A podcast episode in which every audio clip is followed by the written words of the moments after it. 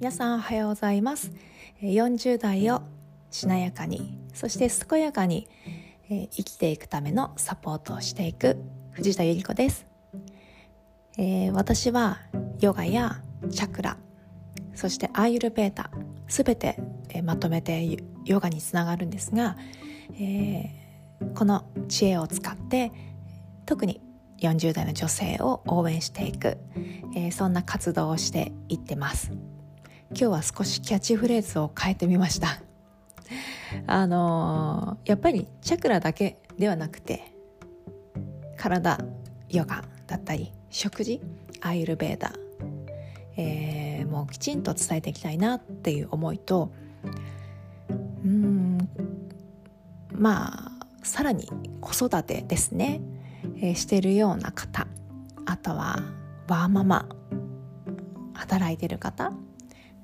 そして特に女性同じような女性を応援したいなという気持ちがとても強いので、えー、そんな私と似たような境遇の方もちろん全員が全員一緒ではないんですがを応援できるような、えー、そんな活動をしていきたいなと思っている今日この頃です。はい、今日はちょっと最初雑談から入っていきたいと思います。えー、私はですね、えー、今年の6月ぐらいから早起きができるようになりました。でどんな方法をしたかっていうとまあいろいろありますが太子さんの本を読んで確か12分だったと思うんですが朝起きる時間を12分ずつ早めていくっていう方法をしてきました。それは毎日ではなくてあの例えば7時に今まで起きていました。そしたら、えー、じゃあ早起きしてこうと思ったら6分だったかな？12分だったかな？ちょっと6分だった気がする。曖昧。あのー、確か習慣化の方に書いてあったような気がするんですが、えー、7時に起きてたらその次は6時54分に起きるように目覚ましをセットする。で6時54分に起きるのが慣れたらもうまた6分早めにする。確か6分だったと思うんですがごめんなさい。曖昧な情報で、えー、そうやって、えー、少しずつ早めていくっていう方法をしてきました。で途中もどうしても仕事が終わらなくてあこれはもう3時には起きないとっていうような時もあって無理に3時にあの起きて仕事をしたりもしてたんですけどやっぱり体がめちゃくちゃ辛くて長続きはしないんですよね。で一番いいいい時間だなと思ったのが朝の4時半でした。これは夏だったっていうのもあるかもしれないんですけどあの4時半に起きるとちょうど自分の身支度もできて、えー、ウォーキングもできて朝のヨガのクラスも受けオンラインで受けてるんですけどオンラインでヨガのクラスも受けられてでちょっとこう書き物したりだとか SNS 投稿したりだとかっていう自分の時間ができて一番ベストだったんですけどもう最近ダメなんですよね。ダメって言っちゃいけないって思ってるんですけど ダメだなと思っちゃうのが洗い物が夜のうちに終わらなくて食洗機を導入したので終わると思ったら逆に朝食洗にかけちゃえばいいかと思ってそのままにして食洗機で洗うのも食洗機の中に入ってるものを一旦出して大物は洗ってで食洗機に入れるものもやっぱりちょっと気になるから軽く夜洗いして入れてとかやってるとでシンクも掃除して生ゴミ捨ててゴミ捨ててとかやってると意外と時間かかっちゃうんですよね。朝の時間ってすごく有意義なはずなのにあーなんか洗い物で結構時間取られてると思うとちょっと嫌な気持ちになるんですけどまあその分夜あのすっきり寝られてるからいいかと思ってます。でさらに本当にここ数日で一気に寒くなりましたよね。あの朝起きるのがめちゃくちゃ辛いです私今。今日は仕事が終わらなくて朝頑張って3時半に起きて仕事をちょっとしてでもまだ全然終わらなくてどうしようって焦ってます。会議までに資料を作りたいんですけど作れなくて。でもこのポッドキャスト撮ってます。これだけはやっぱり撮りたいと思って。このルーティンは崩したくないと思って今撮ってます。あの習慣化するってすごく大変なんですけどあの本当に1ミリとかそういった小さな積み重ねで習慣化できてそれが最後大きな山となって、えー、大きな、えー、自分の成功体験となって帰ってくるんじゃないかなと思ってます。早起きのおすすめはちょっと今からだとだんだんもっと寒くなるので辛いんですけど6分ずつとかちあの本当に小さな積み重ねをしていくとあ私今日も早くいつもよりも6分早く起きれたっていう風になると思うので是非思い立った日から始めていただけるといいかなと思います。さて今日の本題ここからいきたいと思います、えー、本題はですね新鮮さを持って、えー、今日も一日過ごしましょうという内容です。では次のチャプターに行きたいと思います。さて本題に入りたいと思います。今日の本題は、えー、新鮮さを持って一日を過ごしましょうというえ、ことです。で、この言葉は、えー、私の先生となる、あ、なんか今食洗機が終わった音入っちゃいましたけど、はい。朝食洗機かけて今終わりました。えーと、本体ですね。新鮮さを持って一日を過ごしましょうという言葉は、私のアーユルベーダの先生である岡さやかさんが、えー、朝のですね、瞑想クラスの締めの言葉で、えー、時たま使われる言葉で、とてもいいなって思う反面、新鮮さってどういうことだろうっていうのが、あの、私の中でぐるぐる回ってました。でヨガ特にあのベータという教えの中ではサーダナといって修練をすることを、えー、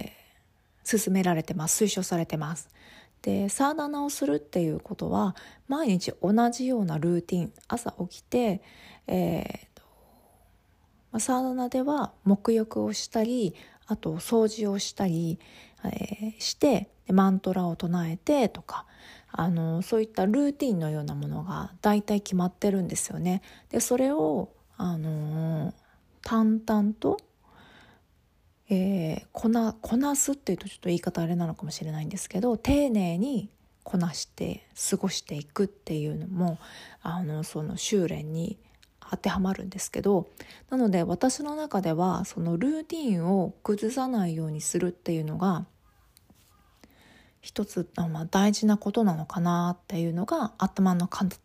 隅にあったんですね。えー、そのルーティンをこなすっていうのは常に、えー、それをすることによって心が安定で一定である一定に保つっていうことをこう目的としてるんですよね。うんあの、まあ、この世界、まあ、特に現代社会では刺激的なことって世の中にたくさんあるじゃないですか。でそれを刺激的刺激的なことをすることがあのいいことというか楽しいことというか、まあ、快楽じゃないですけどっていうふうに捉えられてると思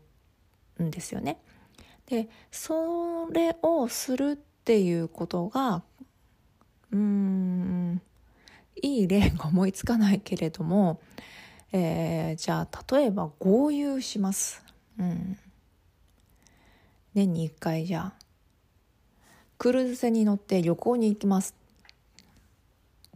でそのクルーズ船の中では、まあ、いろんなショーがあったりだとかあのすごいごちそうが出てくるとかえー、それって結構刺激的なことだと思うんですけど人生において。でそれをするっていうことはその時間をあの本来であれば修練をしなければならない時間をそういった、えー、欲を満たすようなことをすることによってやはり自分のこう精神がかき乱されるんじゃないかなと思っていたんですね。だからできるだけ質素でそして、えー、やるべきこと修練をただ淡々と行っていく、うん、そうですね。っていうのがあのー、まあ修行じゃないですけどがベーダの教えではそういったものなんじゃないかなと思ってたんですね。えー、だから新鮮さを持ってっていうのがなんかこう違和感が私の中ではあったんですよね。でその新鮮さっていうのがなんかこう新しいことにチャレンジするとかうん昨日とは違った今日にするとか何かこうステップアップしなきゃいけないっていうのが私の中で勝手におそらくすり替わってたと思うんですよね。で新鮮な気持ちって、うん、同じ繰り返しの中にも毎回ああ嬉しいなとかああなんかいいなっていうようなそんな心を持ってるっていうことが大事なんじゃないかなっていうふうにあのあ自分が捉え違いをしてたんだっていうのに最近気がつきました。えー、同じことをルーティン化してやっていくだからこそ心が安定するって思ってたけどあの心がそうすると無の状態のままが続いちゃうんですよね。そうではなくてうん今日の天気を見てあす今日はすごくいい天気だな気持ちいいなっていうような感覚だったり、えー、そういった感情を